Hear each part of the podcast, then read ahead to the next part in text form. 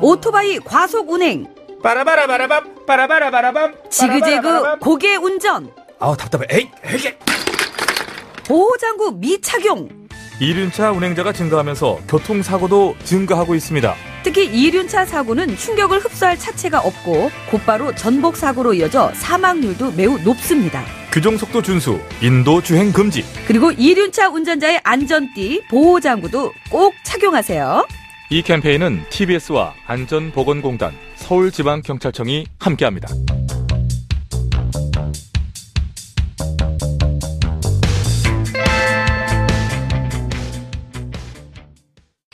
TBS TV 정봉주의 품격 시대. 귀로만 듣지 마시고 눈으로도 보세요. 시민의 방송 TBS TV는 IPTV, 케이블 TV를 통해서 시청할 수 있습니다. KT 올레 TV 214번, SK BTV 272번, LG U TV 176번을 통해 시청할 수 있고 케이블 TV의 채널은 TBS 홈페이지를 통해 확인할 수 있습니다. 구글 플레이 스토어, 앱 스토어에서 TBS 앱을 검색 다운로드 받으면 24시간 어디서나 TBS TV를 시청할 수 있고요. 유튜브, 네이버 TV, 다음 TV 팟을 통해서도 시청 가능합니다. 정봉주의 품격 시대. 이젠 눈으로도 보세요.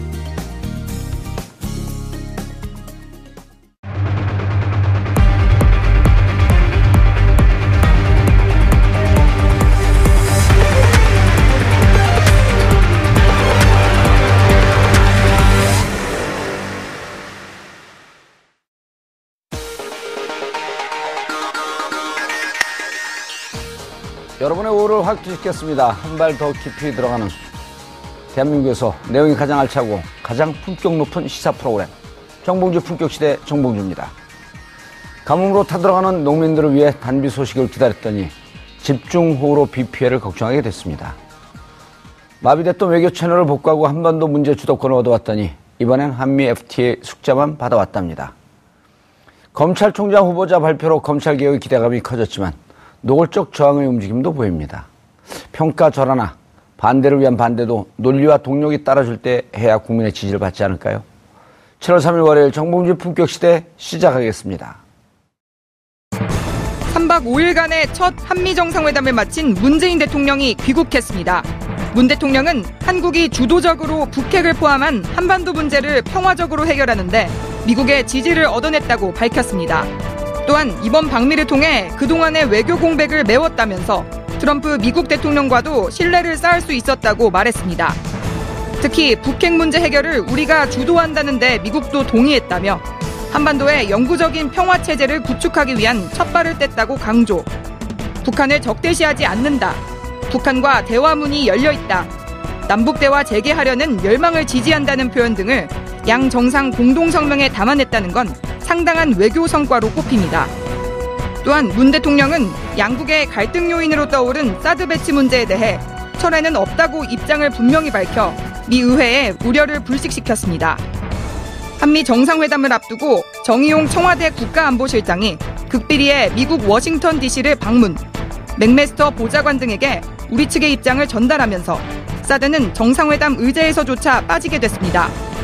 다만 트럼프 대통령이 한미 FTA 재협상과 방위비 분담금 인상 등을 거론한 것은 숙제로 남았습니다. 문재인 대통령의 첫 정상 외교는 짧은 준비 기간에 비춰 기대 이상의 성과를 올린 무난한 출발이란 평가가 나오는 가운데 이젠 다자간 외교의 시험대에 올랐습니다. 이번 한미 정상회담으로 자신감을 얻은 문 대통령이 곧 있을 G20 회담에서도 외교적 성과를 거둘 수 있을지 지금부터 분석해 보겠습니다.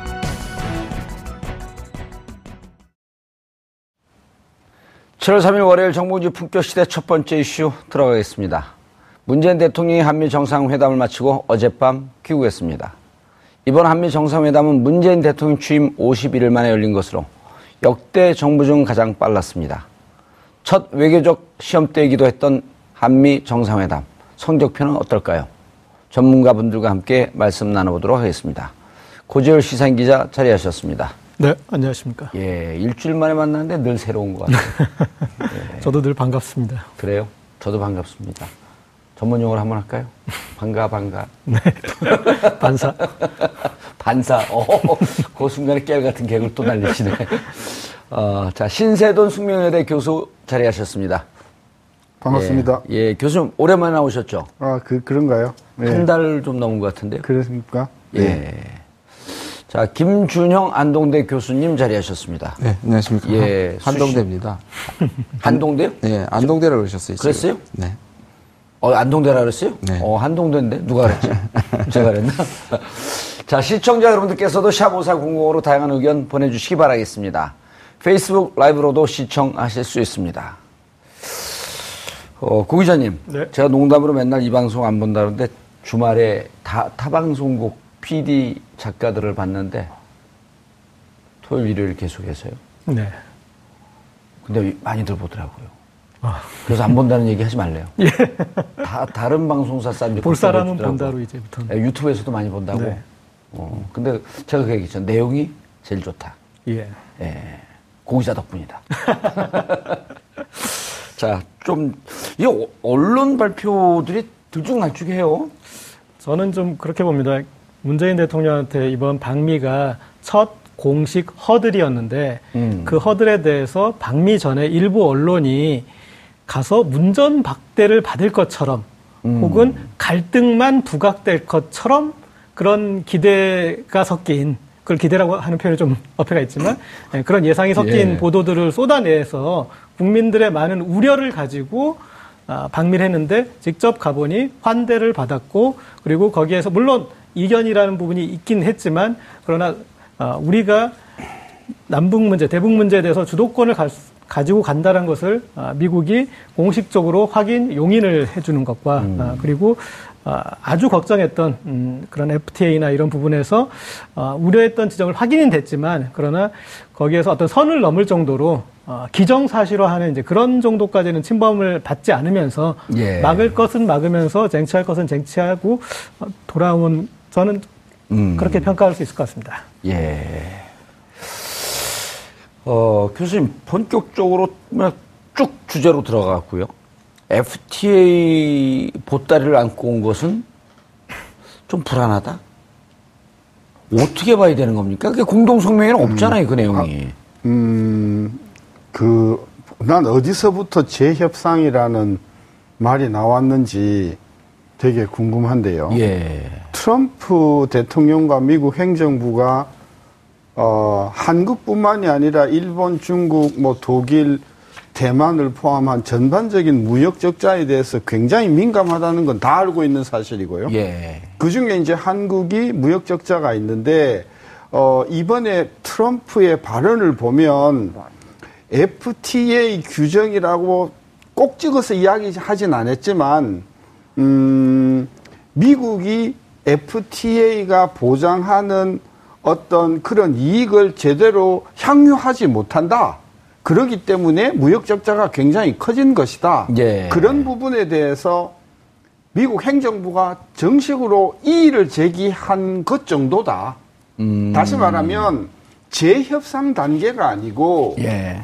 분쟁 해결의 첫 단추를 제공했다. 음, 문제 제기를 했다. 문제 제기를 한 것이죠. 예. 그래서 FTA 그 특히 음 22장, 예. 22장이 뭐냐면은 분쟁 해결에 관련된 장인데 예. 그 분쟁 해결의 장을 들여다 보면 그 분쟁이 발생했을 때 제소하고 제기하고 그 다음에 공동위원회를 구성하고 분쟁 해결 기구를 구성하고 최초 보고서를 내고 최종 보고서를 내고까지의 그 절차는 예. 어마어마하게 깁니다. 예. 따라서 그 긴 절차에 이제 테이프를 끄는 것을 가지고 음. 언론에서는 뭐 마치 내일 모레 재협상 들어가는 것 같이 이렇게 하는 것은 전형적인 말하자면 언론의 경솔함이고 예. 어 뭐- 뭐와 비슷하냐 하면 어, 며칠 전에 이주열 한국은행 총재가 그 6월 7일 한 하는 음, 50몇 주년인가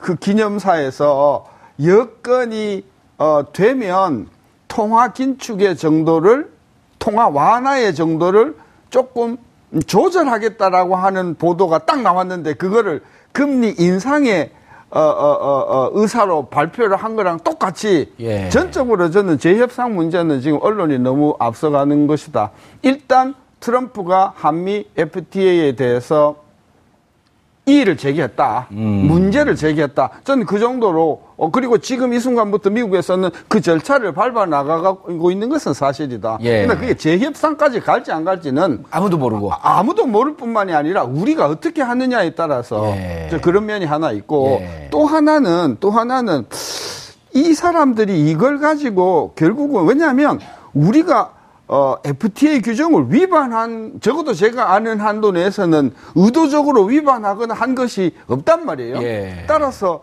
이 문제를 가지고 결국은 뭐 분쟁 해결 기구에 가서 어, 심사를 한들 저는 아 근거 없음으로 나올 가능성이 매우 크다. 따라서 이 부분에 대해서는 오케이 그러면 있는 있으면 우리도 시정할게 하고 가는 것이 저는 좋고 예. 어 따라서 저는 미국이 그 바보가 아닌다면은 이 이 카드를 제시하면 한국은 야단을 칠 것이고 야단을 치면 칠수록 그러면은 미국의 협상에 유리한 카드를 내놓을 것이다. 라고 하는 생각에 의해서 문재인 대통령은 매우 환대하는 것 같이 보여주면서 이 카드를 던진 것은 뭔가 다른 속셈이 있는 거 아닌가. 음, 저는 그렇게 읽어요. 시간이 무척 무척 깁니다. 아. 거의 뭐 프로세스 자, 자체만 따라가는데도 예. 뭐 거의 뭐 1년에서 1년 반 정도 걸리니까 거기에다가 우리가 이의를 제기하고 이 제기를 다시 재심하고 재심에 예. 대한 또 조치를 이런 결과를 다 하면 저는 굉장히 긴 조치라고 봐요. 알겠습니다. 김 교수, 김주영 교수님. 네. 일단 김경수 더불어민주당 의원이 어, 함께 동행을 했어요. 네네. 그 수행을 했다 그러죠. 동행. 수행을 했, 했는데 평상시에 SNS 활동을 잘 안 하는 의원인데 네네.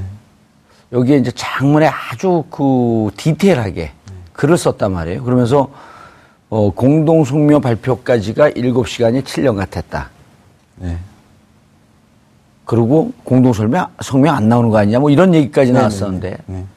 어떻게 보세요? 공동 성명 바- 발표 그 내용을 보면 저 뭐 지금 뭐 여러 가지 뭐 추측 보도라든지 예. 이제 것들이 나오고 있는데 원래 공동 성명은 강경화 장관이 갔을 때 거의 대체적인 가이드라인이나 전체 그림은 다 나온 상황이거든요. 다른 방송에서도 그런 얘기를 하셨잖아요. 네네. 이미 가기, 문재인 대통령 가기 전에 어느 정도 다 합의가 되는 거지 정상회담 가서 디테일한 건 논쟁하면서 이거, 넣고 빼고 이런 거 안 한다. 네, 맞습니다. 음. 그런데 저는 두 가지를 의심해 볼 수 있는데 당일날에 예. 한국 쪽으로 뭔가 원- 전 전체적으로 보면 원칙에 있어서는 한국이 상당히 명분을 가져왔는데 예. 세세한 점에 있어서는 뭔가 미국이 가져가지 못하는 음. 그래서 뭐 그렇게 비판을 하기도 합니다. 우리는 원칙과 모호한 것만 가져왔고 구체적인 건 미국한테 다 간 거 아니냐. 예, 실리는 미국이 취한 거 아니냐? 실제로 이제 공동 언론 발표 뒤에 나오는 데서 그런 구체적인 게 나갔지 않습니까? 예. 그러니까 뭐냐면 우리가 여섯 가지 카테고리에서 공동 성명은 정말 원칙이거든요.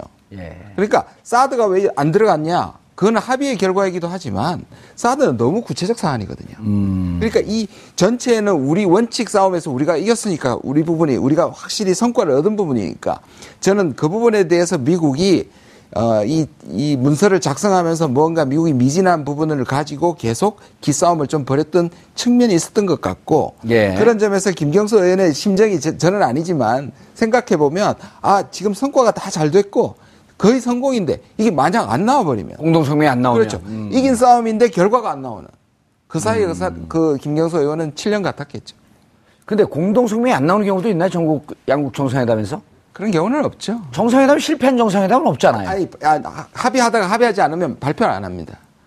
보시면 아. 저 시진핑이 갔을 때는 아- 아무 발표도 안 했죠. 오히려 예. 다 끝나고 따로 발표해 버렸습니다. 음. 기자회견도 하지도 않고. 공동 성명이 이렇게 안 되는 경우는 있- 있네요. 있지만 해놓고 이렇게 뭐 나중에 날려버리는 경우 지금 그 거의 합의한 다음에 7시간 만에 날렸다 이렇게 할 부담을 정도를 미국이 지지는 않았을 거라고. 예.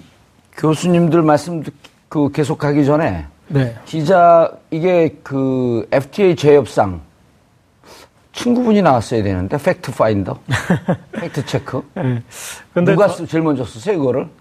아, 그거는 이 원래는 이제 한참 우리보다 전에 미국에서 미국 저널리즘에서 최근에 가장 중요시되던 부분이 fact check라서 예. 어, 그 부분에 대해서 이제 제 친구는 공부를 하면서 그 중요성을 인식하게 돼가지고 한국으로 이제 도입을 하려고 그랬는데 이미 한국에서 지난 대선 때부터 fact check가 되고 있었죠. 예, 많이 되고 있었죠. 근데 이제 그 FTA 재협상 얘기 누가 한 거예요? 제일 먼저. 어, 그거는 이제 그 저는 이제 이렇게 봅니다. 우리가 이전에 좀 참고할 내용이 미중 정상회담인 것 같습니다. 아까 말씀하셨듯이 이제 음. 그런 정도의. 각자 발표하긴 했지만 그렇지만 저- 이 우려했던 만큼의 갈등이 보여지진 않고 서로 면은 세워주는 정도는 되었던 것 같습니다. 그런데 우리랑 좀 기조는 비슷한 것 같습니다. 아, 북한 문제에 대해서는 시진핑이 오히려 트럼프 쪽에 욕을 들어서 우리가 충분히 압박을 해주겠다. 그런 쪽으로 들어가고, 아, 그리고 무역에 관련해서는, 아, 중국이 또 요구를, 미국 요구를 좀 들어주는데 그 요구가 그렇게 또 실효성 있는 조치는 아니지만 트럼프 입장에서는 이 어떤 무역에서의 성과를 낸 것처럼 보여지는 그런 부분이 있었습니다. 예. 그래서 아, 트럼프 대통령 입장에서는 다음 대- 재선을 위해서 본인이 가장 크게 기조를 세워야 될 부분은 무역 외교고 예. 그 외교에 대해서 우리에 대해서 이 먼저 선행 절차를 밟았지 않습니까? 그리고 그 뒤에도 FTA 이런 본인이 아, 책임질 수 없는 말이지만 그런 말까지 던지는 것들은 아, 계속적으로 본인의 외교의 관심사는 아, 무역이다. 그 예. 부분을 강조하는 걸로 예. 해석할 수 있을 것 같습니다. 교수님 전체적으로 이번에 그 크게 카테고리를 보면은 이제 정치, 특- 이제 북핵 문제죠. 정치적인 문제는. 어, 그리고 이 북핵 문제에 있어서 한반, 그 대한민국 대통령 문재인 대통령 주도권을 가져야 되겠다라고 하는 입장을 계속 견지를 한 거고요. 다른 한쪽이 이제 경제인데, 경제도 무, 그, 무역 불균형, 무역 적자 이 얘기를 하는데 그것도 전문가 분들이나 이제 언론 지적을 보게 되면 이렇게 나뉘는 거 아니에요? 무역, 자동차 철강 얘기를 하고 있는데 사실 FTA는 서비스 분야도 있는데 서비스 분야까지 서비스 분야에서는 대통령도 그 얘기를 했고 서비스 분야에서는 미국이 흑자를, 흑자를 구하고 있고 자동차 철강 분야에서는 좀 역조가 있고 이, 그, 당신들이 좀 손해를 보고 있는데 두 개를 묶으면 양국이 참 저- 정상적으로 가고 있다. 저는 그 철강 문제하고 어, 자동차 문제를 트럼프가 지적한 것은 예. 첫째 다른 속셈이 있거나 음. 다시 말하면 흠 잡을 게 없는데 예. 지난 6년간의 한미 간의 무역에는 특별히 어떤 그런 명시적인 위반이나 이런 게 없는데 예. 굳이 꼬투리를 잡자고 하니까 자동차나 철강을 들지 않을 수 없다라고 하는 그 부분이 저는 있거나 그러니까 잘못 알고 있거나 아. 예. 서비스나 투자나 지적 재산권이나 농산물이나 민감한 분야가 얼마나 많습니까? 미국 언론에서도 지적을 했잖아요. 트럼프가 잘못 알고 있다. 그러니까 그 부분은 전혀 언급도 하지 않고 자동차 철강을 끄집어낸 것은 음. 정치적인 계산으로 소위 Rust Belt에 있는 사람들에게 어떤 내가 뭔가를 하겠다는 show off man 또는 뭐 one-upmanship 음. 내가 잘났 이거를 보여주기 위한 아주 싸구려 무모함이거나 음. 아니면 또 다른 즉 철강과 자동차 같이 한국이 민감하게 생각하는 부분을 건드림으로써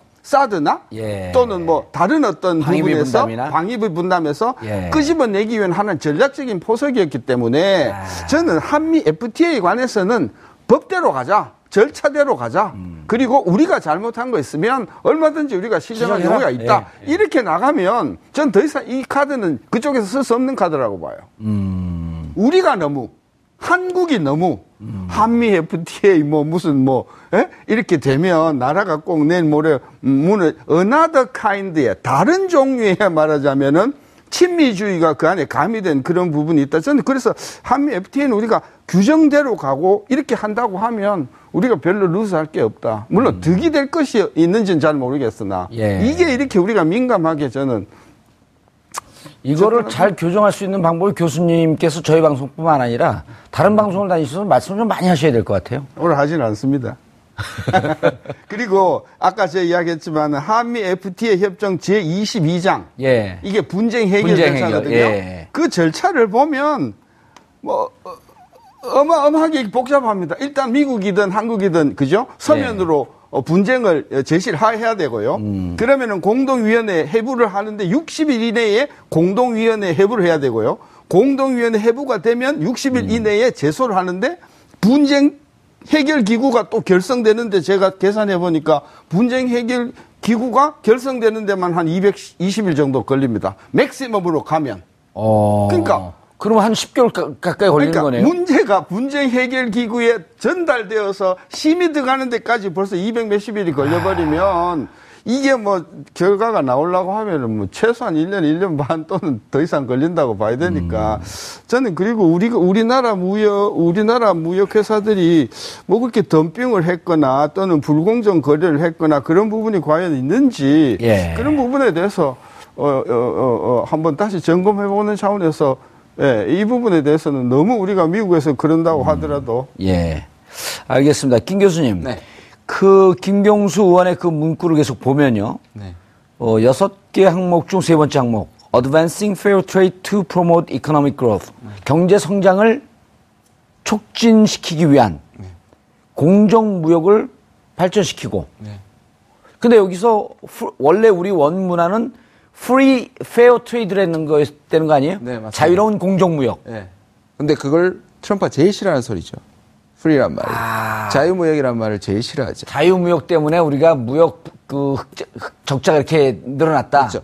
트럼프가 보는 자유는 불공정한 겁니다. 예. 그러나 미국 쪽에 이익이 가는 것으로 바꾸겠다니까. 미국의 이익이 되는 게 공정무역이고 예. 미국의 이익이 안 되는 게 자유무역인 거죠. 그게 어떻게 두 개가 같이 동시, 동시에 존재할 수 있냐 이렇게 묻는 거죠. 근데 원래는 같이 있을, 있을 수 있는 거 아, 아니에요? 그럼요. 그럼요. 그, 그만큼 이제 편협하게 해석을 하는 건데요. 저는 아까 우리 신세동 교수님 말씀하신 것 중에 하나는 선방했고 하나는 좀 찝찝합니다. 그게 뭐냐면 이, 이 FTA 관련해서 예. 하나는 뭐냐면 이 이렇게 오래 걸리는 앞에 또 우리 문 대통령이 하나 더 갖다 얹었지 않습니까? 그게 바로 타스크포스를 해가지고 또 연구해 보자. 아. 그랬죠. 조사하자. 연구하고 조사하자. 연구하고 조사가 얼마나 이게 잘 된 건지 뭔가 부당한 건지 음. 보자 했으니까 굉장히 시간을 많이 벌었고요. 예. 말씀하신. 근데 또 하나 찝찝한 거는 뭐냐면 반대편에 뭐냐면 우리가 이번에 많은 투자를 5년간 하기로 했지 않습니까? 예, 한 40조. 그러니까 15조는 투자, 25조는 무기, 예. 네네. 구- 어, 그 물품 구매. 그런데 이게 뭐 우리가 유리한 쪽으로 가는 것보다 만약에 저는 이제 FTA를 앞에서 치고 트럼프식으로 예. 그다음에 결국 이걸 받아낸 측면이 있지 않습니까? 그러니까 FTA를 바로 하는 것은 오히려 이 문제보다 이쪽을 치고 미국이 일자리라든지 뭐그 이런 것들을 미국이 원하는 투자를 받아내는데 예. 계속 이런 식으로 입막음을 할 수는 없다는 것이죠. 음. 근데 그런 부분에서 우리가 좀 앞으로도 그러니까 국내에서 자꾸 FTA 이런 문제 말씀하신 것처럼 우리가 자꾸 우리의 입지를 줄여놓으면 우리의 네. 그런 방식으로 우리가 계속 입막음을 하는 그- 그런 부분이 이제 걱정이 되는 그 거죠. 부분은 아까 예. 우리가 지금 그, 어, 한국의 대미 투자가 12, 이, 어, 어, 120억 달러. 예. 100, 한 130억 달러. 사- 물품 구매가 한 230, 사- 합해서 한 350억 달러인데 그 부분은 물론 뭐 음, 기업으로서는 충분히 그렇게 할 수 있는 여유가 있긴 있지만 예. 정책 당국이 이번에 그 대통령을 모시고 가는 사람들이 도대체 한미 FTA의 분쟁 해결 절차를 깊이 읽어보고 걸리는 시간만 알았다고 하면 예. 무리하게 기업들로 하여금 예? 쑤셔가지고 지금 국민에서 이런 이런 반론이 일어나잖아요. 우리나라에는 도대체 투자도 안안 하고 하면서. 외국 기업이 이렇게 천문학적인 하느, 하느냐라고 하는 그런 반응이 나왔지 않습니까? 그럼요. 그 그게 미국이 원하는 거거든요. 그 많은 일자리 다 미국으로 가는 거 그러죠. 아니에요? 그런 면에서는 어, 우리 팀이 도대체 분쟁 해결 절차에서 이렇게 프로세스를 어, 며칠씩 걸리고 어떤 반 단계를 밟아야 되느냐에 대한 정확한 전 인식이 있었는가 저는 예. 그게 좀 조금 궁금해요. 네, 예, 저런 측면이 또 있는 것 같습니다. 그러니까 기업들 특히 이제 대기업들 입장에서는 이미 트럼프. 트럼프 대통령에 관련된 미국의 무역 장벽에 대한 공포 때문에 그런 투자들이 이미 계획된 거지. 그렇죠. 예, 그 부분을 사실은 이제 아, 계획은 이미 돼 있는데 꾸러미를 선물 꾸러미를 이번에 푼 거죠. 문재인 대통령 방미 때 좀 푼 걸로 봐야 되지 않을까? 김조영 교수님. 네. 아, 이제 두 분은 전문가시잖아요. 그 고재열 기자. 어, 전문가십니다. 전문가시고. 그런데 이제 우리가 그 숫자 속에서 이런 얘기들을 해요. 왜냐면 우리 방송도 심해 보는 사람도 술 마시면서 보거든요. 뭐라 그러냐면, 야, 그 투자 한달 했다 안 하면 그만이지 뭐. 기업들이 한 건데. 그럴 수 있나요, 근데? 어, 그럴 수 있죠. 약속을 했지만 예. 약속을 한 만큼 시행 계획이 이행 계획이 있겠지만요. 그것도 아니, 미, 어, 얼마나 확률적으로. 그건 얼마나 확- 확률적으로 가능한 그 일이죠. 계산해 봤더니요. 그 트럼프 대통령이 무역 적자 110억 불이라고 하는 것은 FTA 이후에 지금까지 됐다는 겁니까? 아니면 1년에 그렇다는 건가요? 처음 시작할 때 90억 흑자였거든요. 우리가 미국하고 예. FTA를 맺는 그 직전에 흑자가 한 90억 달러였어요. 연가 아니고 연- 그때 연간. 연간. 연간. 이게 지금 연간 얘기하는 연간 거죠. 근데 예. 작년 재작년의 경우에 평균 한 250억 달러 정도 흑자가 매년 나고 있어요. 예. 그러니까 90억에 비하면 그렇죠? 아. 한 100, 한 4, 50억 정도. 근데 숫자도 틀렸어요. 그렇죠. 좀 한, 틀리. 한 160억 정도 그러니까 늘어난 거거든요. FTA 때문에, 때문에 자기들이 손해 본 게 한 160억 달러. 그러니까 이 fact가 많이 틀립니다. 그랬을 때 2주 전에 이미 끝난 협정이다 라고 얘기했죠. 그 다음에 미국의 재정 수지가 적자되는 것은 무역 수지 때문에 전부 다 뭐. 그거는 미국 언론에서 지적한 거 아니에요? 미국 그 재정 적자가 무역 수지 때문에 그런 거 아니다라고 지- 언론에서 뉴욕타임인가 워싱턴 포스트에서 지적을 했단 말이에요, 이것도. 네네.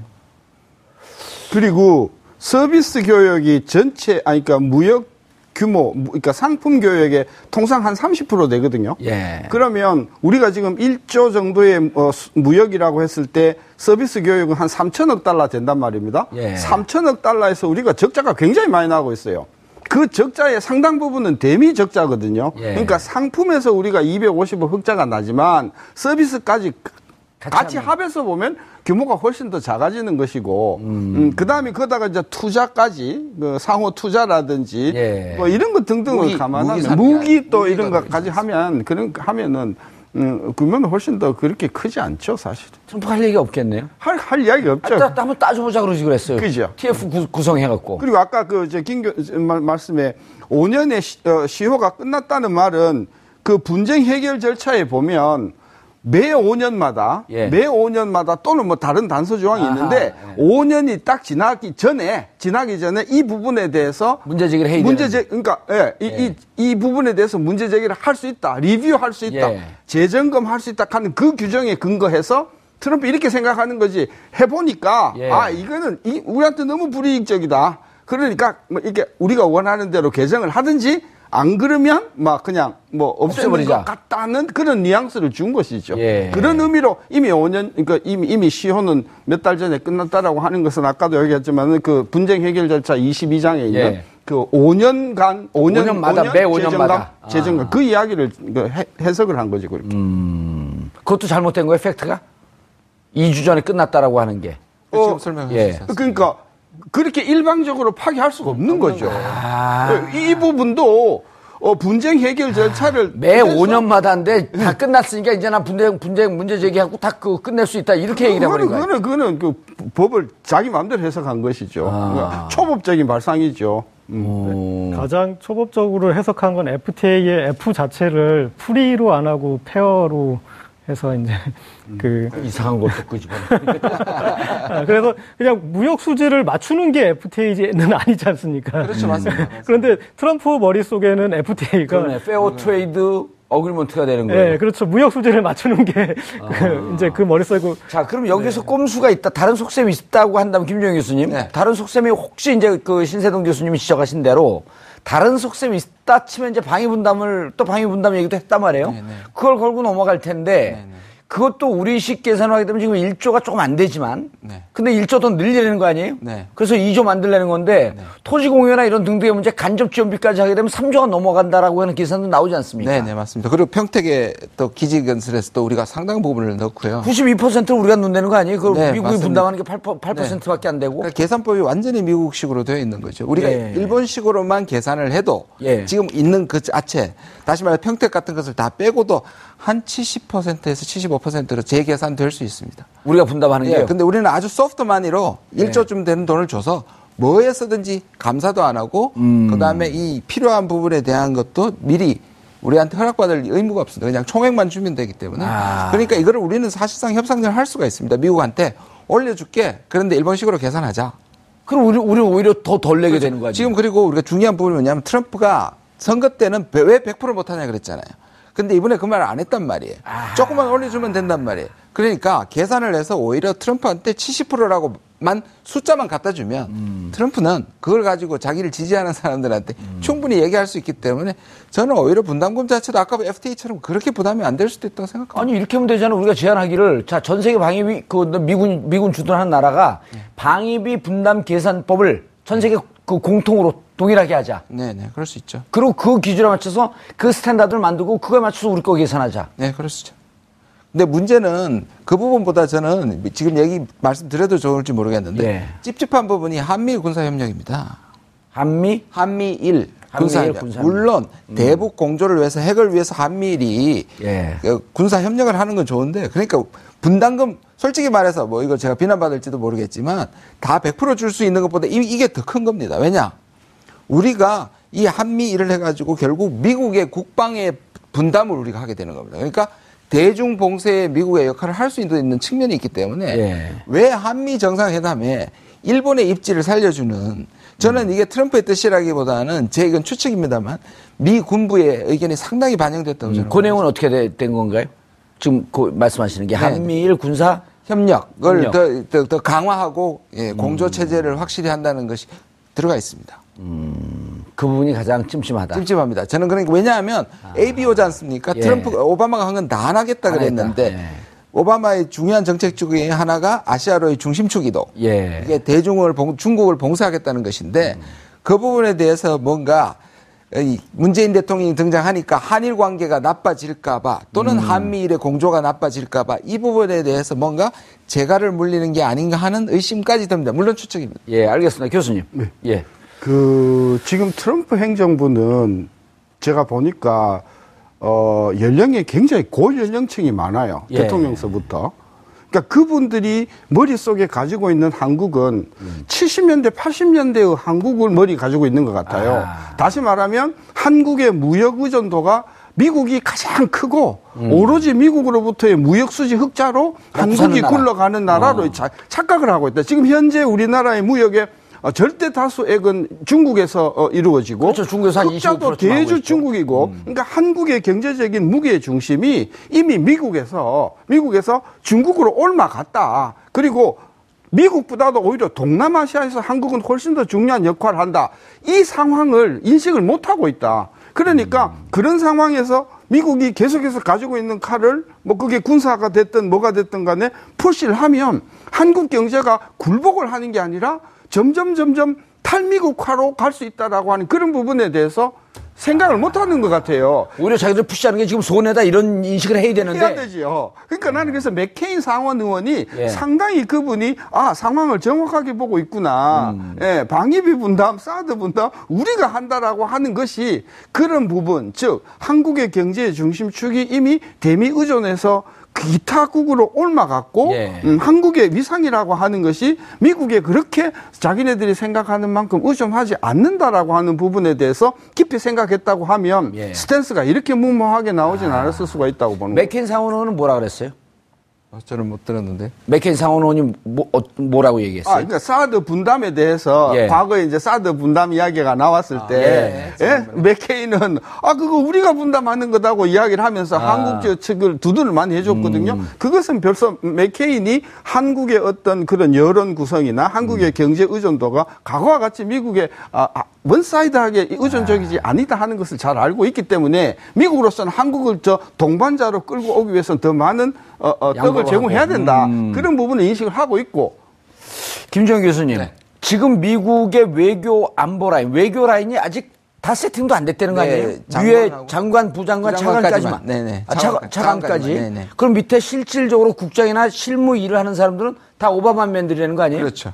그 부분에 아주 중요한 부분을 지적하셨는데요. 예. 우리 왜 차관보 차관보 뭐 크리스토퍼 힐이나 뭐 예. 리차드 홀브루크나 우리에게 알려진 아주 대표적인 한국통이라든지 아시아통들이 주로 차관보지 않습니까? 그 동북아 차관보도 지금 선정이 안 된거 아니에요? 그렇죠. 그런데 이런 사람들이 실무를 해야 하는데 예. 사실 그 지금 있는 사람들은 대부분 말씀하신 것처럼 오바마란 말이에요. 아. 그리고 또 하나 심지어 이 장관으로 뽑은 사람들은 개인적으로 어, 군인이나 그다음에 CEO가 자기의 성향을 반, 반 했지만 이들은 반중 반너 그러니까 가지고 있는 기본적인 군사 독트린의 전략가들이란 말이에요. 그러니까 이 사람들이 심지어 뭐냐면 혹시라도 트럼프가 미국의 장기적인 전략을 복구할 수 없게 만들어 버릴까봐 매우 초조한 사람들이라고 생각합니다. 저는.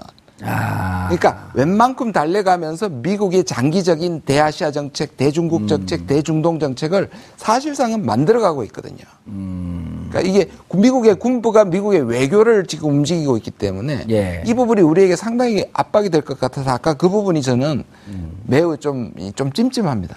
한반도의 문제에 있어서 남북의 문제에 있어서 대한민국의 주도권을 인정받았다. 네.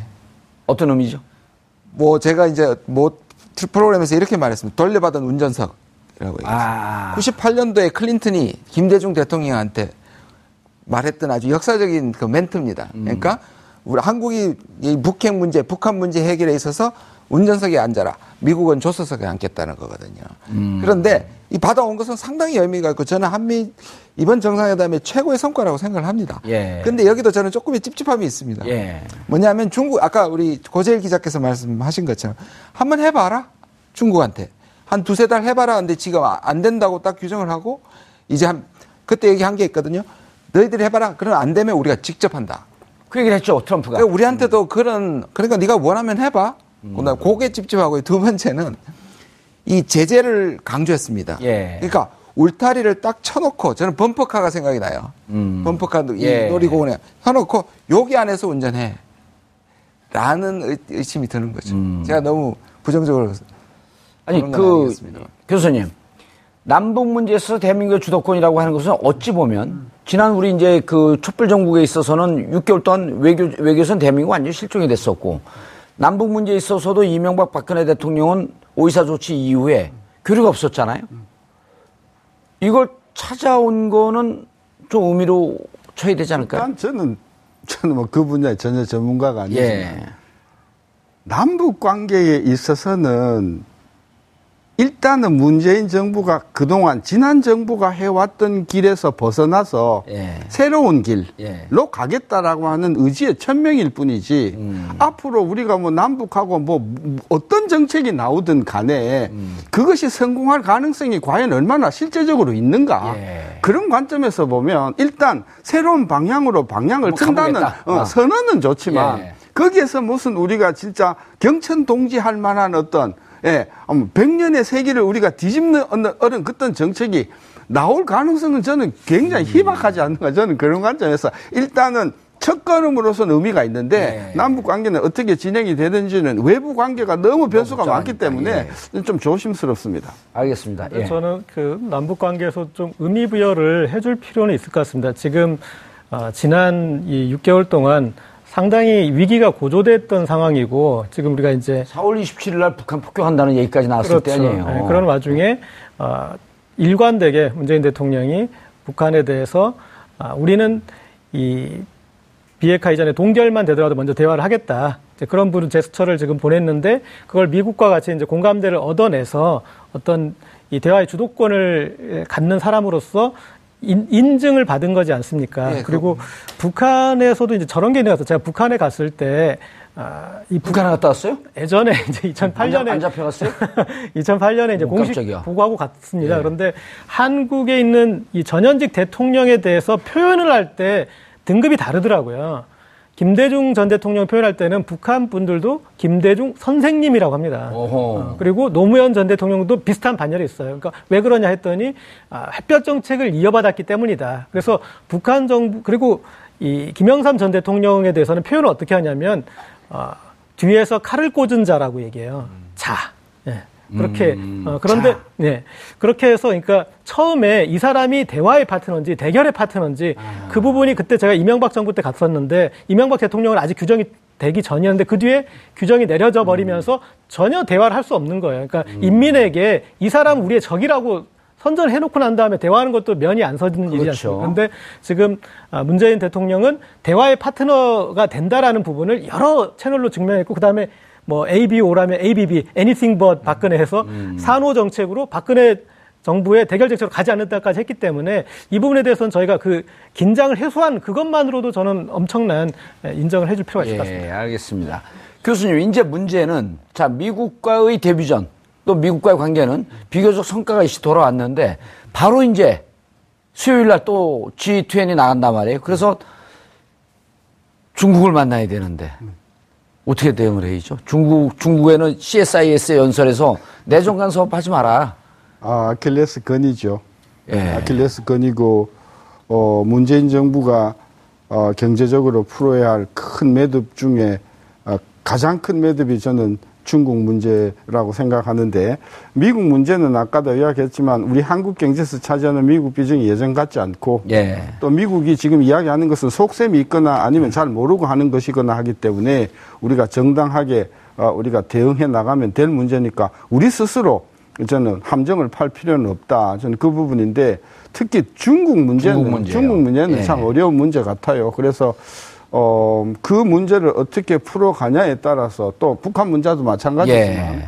이 부분 근데 한 가지 저는 경제하고 정치 외교를 조금 분리하는 쪽으로 좀 확실하게 좀 선명성을 긋고 우리는 정경 분리다. 저는 그런 관점에서 그게 얼마나 먹힐지는 모르겠으나 그리고 상당히 미국 쪽에서는 반신반의 하겠지만 예. 어쨌든 우리는 정경분리 난 그게 중국이 바라는 바일 거라고도 봐요. 나는 그런 참 그런 면에서도 저는 남북 관계도 상당 부분 정경분리 쪽으로 어느 정도 음, 저는 있다고 봐서 일단 정경분리를 강조하면서 음, 중국하고의 경제적인 유대를 어, 손상시키지 않는 방향으로 예. 가야 될 것 같아요. 김주영 교수님, 네. 그 금요일인가요? 이해찬 의원이 또 중국 왕이, 갔고 예. 왕이 외교부 장관 만났는데 거기서 이제 강력하게 항의를 받았다는 거 아니에요? 그러니까 이- 그런데 또 정가에서 네. 중국을 설득할 묘수를 한두 개 정도 갖고 있다. 네네. 그건 이제 G20이 보면 알 것이다. 네네. 이제 이런 소문이 돌아요. 네. 그러지 않고서 문재인 대통령이 미국 가고 여기서는 얘기하고 저기서는 저, 저 얘기하는 이럴 정도로 준비 안 된 상황은 아니다. 네네. 근데 뭐 묘수가 있을까요? 정말 저도 저도 알고 싶은데요. 지- 굉장히 저는 어려운 문제라고 생각하는데 이렇게 생각하는 것 같습니다. 먹힐지 모르겠지만 제가 제가 짐작하는 부분 지금 시진핑 그 주석이 세 번 뒤통수를 맞았다 한국 사람들한테 아하. 황교안, 예. 한민구, 박근혜 다 안 한다 그랬거든요. 그랬죠. 그 시진핑이 또 공개적으로 이걸 레드라인이라고 얘기를 한 거에 대해서 뒤통수를 친 거거든요. 예. 그러니까 어, 이, 이 문재인 대통령은 민주적 절, 절차를 하게 되고 시간을 벌게 되고 또 중국의 전인대 전인들 올해 말을 넘기게 되면 예. 이 자체가 상당히 중국에게는 반대로 투명하게 보여진다면 음. 그다음에 거기에서 뭔가 중국이 개입할 수 있는 다시 말해서 중국에게 이게 중국을 감시하는 것이 아니라는 부분을 어떤 식으로든 여기에다 예를 들어서 중국의 업저버를 투명하게. 매한 달에 한 번씩 업저버가 와가지고 뭐 보게 된다든지 예. 이 부분이 또 근데 미국하고는 또안 미국이. 받아들일 가능성이 별로 없거든요. 제가 제안한 건데 제 걸 들어갖고 자기 것처럼 얘기하는 거 아니에요? 업종으로 전속시키자고. 뭔, 뭔지 정말 그런데요. 보시면 예. 지금 벌써 미중 관계가 잠시 좋았다 지금 경색되고 있습니다. 예. 독핵 문제에 대해서도 지금 미국이 고맙긴 하지만 제대로 못 하고 있다고 지금 강력하게 얘기하고 그랬죠. 있죠. 대만에 지금 14억 달러 예, 무기 팔았죠. 예. 그다음에 단둥은행 근데 그 14억 달러짜리 그 어찌 무기를 판게 예. 상당히 중국 입장에서는 레이더도 포함되어 있고 레이더도 중국을 살피는 예 그런 것들이 많이 어, 포함되어 중국이 있죠. 좀 강력하게 반발하고 있잖아요. 그렇죠. 그리고 지금 경제 보복을 하, 하자 하겠다 그러고 백악관 사람 한국도 같이 그 제재에 동참하자 그랬고 아까 말씀드린 것처럼 한미일 군사 협력. 그러니까 제가 아까 말씀드린 것처럼 군부가 뒤에서 결국 이 아시아로의 중심축 이동을 계속 할 것 같다는 그렇게 되면 우리는 다시 힘들어지는 것이죠. 예.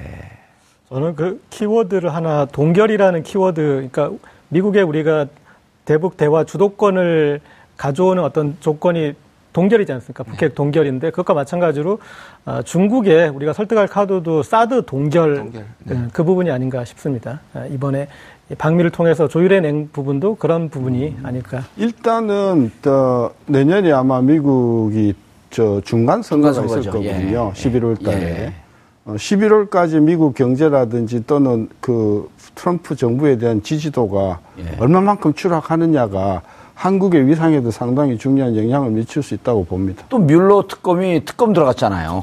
예, 특검이 들어갔, 아마 그것도 있지만, 예. 결과적으로 저는 뮬러가, 밀러가 탄핵까지는 가지 않을 거다. 지금 음. 탄핵으로 가면 미국이 무너진다는 위기 의식이 그 아. 의회에 지금 굉장히, 굉장히 많이 바뀌어 있어요. 제가 청문회를 보니까 예. 상당히 강공을 하지만 그래도 탄핵은 아니다. 이런 분위기가 감지가 되니까 아하. 결국은 탄핵까지 가는 게 문제가 아니라 내년도 11월 달 중간 선거에서 공화당이 참패를 하고 음. 상하원에서 전부 의석을 어, 어, 잃고 그렇게 되면 그렇게 되면 음, 우리의 입장에서는 대미 관계가 과거처럼 그렇게 부담이 커지진 않을 것이고 기본적으로 미국의 외교 정책, 국방 정책도 상당히 방향을 틀 수밖에 없지 않겠는가. 예. 그래서 11월 내년 11월 내년 달까지 11월. 어, 어떻게 전개가 되는가가 상당히 저는 우리- 우리한테 유리하게 전개될 국면이 있다고 보는 거죠. 김종인 교수님, 그때쯤 되면 지금 아까 말씀하신 그러니까 올해 전대가 끝나고 올해 전대가 사실은 시진핑이 이기가 출범하는 이기가 출범한 때 지금 올해 당신이 한반도에 대해서 뭐 했냐라고 하는 비판이 있거든요. 그렇죠. 북한도 말을 안 듣고 네네. 대한민국에는 사드 배치한다고 하고 네네. 이 문제 때문에 시진핑도 어찌 보면 상당히 코너에 있어서 지금 사드 문제에 대해서 강공을 취하고 있는데 올해만 지나면 이 강성 주제가 좀 연성 주제로 조금은 바뀔 수 있다. 그 교수님 말씀하신 11억하고 묶이게 되면 지금처럼 사드에 대해서 강공을 하기에는 좀 어렵지 않지 않겠냐? 우리가 바라는 가장 좋은 시나리오긴 하지만 과연 중국이 그렇게 갈 것이냐. 시진핑이 단순히 한 기수 정도를 그게 지금 두 번 하고 가는 것이 이제 거의 불문, 불문율처럼 됐는데 시황제라고 불릴 만큼 막강한 권력을 있는데 그, 그 규칙을 깨겠다는 움직임까지 있다는 측면도 있고요. 그 다음에 저는 이번에 중국에 우리가 또 촛불혁명을 수출해야 되지 않을까요, 그러면은? 그 주- 중요한 게 뭐냐면 이번에 미국의 약점을 봤다는 거예요, 중국이. 뭐냐 하면 사실 사드는 미국이 막아줘야 되는 부분이 있습니다. 그렇잖아요. 예. 그런데 한국을 때려도 미국이 안 막는 거죠. 그만큼 미국이 이 중국이 동북아에서 미국의 약한 고리를 봤다는 거죠. 그러니까 이 사드는 중국의 외교적 시험대에서 하나의 수단이 되고 미국을 밀어붙이는 하나의 뭐가 될 수도 있다는 측면을 생각하면 여전히 걱정이 되는 거죠. 오늘 예. 여기 말씀드리다 보니까 제가 굉장히 비관적인데요. 예. 뭐꼭 그런 건 아닙니다. 그냥 그 부분을 한번 경각심을 좀 불러일으킬 그럼요. 필요가 아니, 있어요. 비관적이잖아요. 그 듣는 사람들이 알아서 들으니까요. 네. 예, 교수님 두 분 감사합니다. 예. 자, 정봉주의 품격 시대에서 여러분의 소중한 의견을 받습니다. 샵 5400으로 주제 맞는 다양한 의견 문자로 보내주시기 바라겠습니다. 100원의 정보 이용료가 부과됩니다. 한 발 더 깊이 들어가는 시사 분석. 여러분은 지금 생방송으로 진행하는 정봉주의 품격 시대와 함께하고 계십니다. 오늘 방송 좋았나요? 방송에 대한 응원 이렇게 표현해주세요. 다운로드하기, 댓글 달기, 구독하기, 하트 주기. 더 좋은 방송을 위해 응원해주세요. 그리고 2부도 함께 해주세요.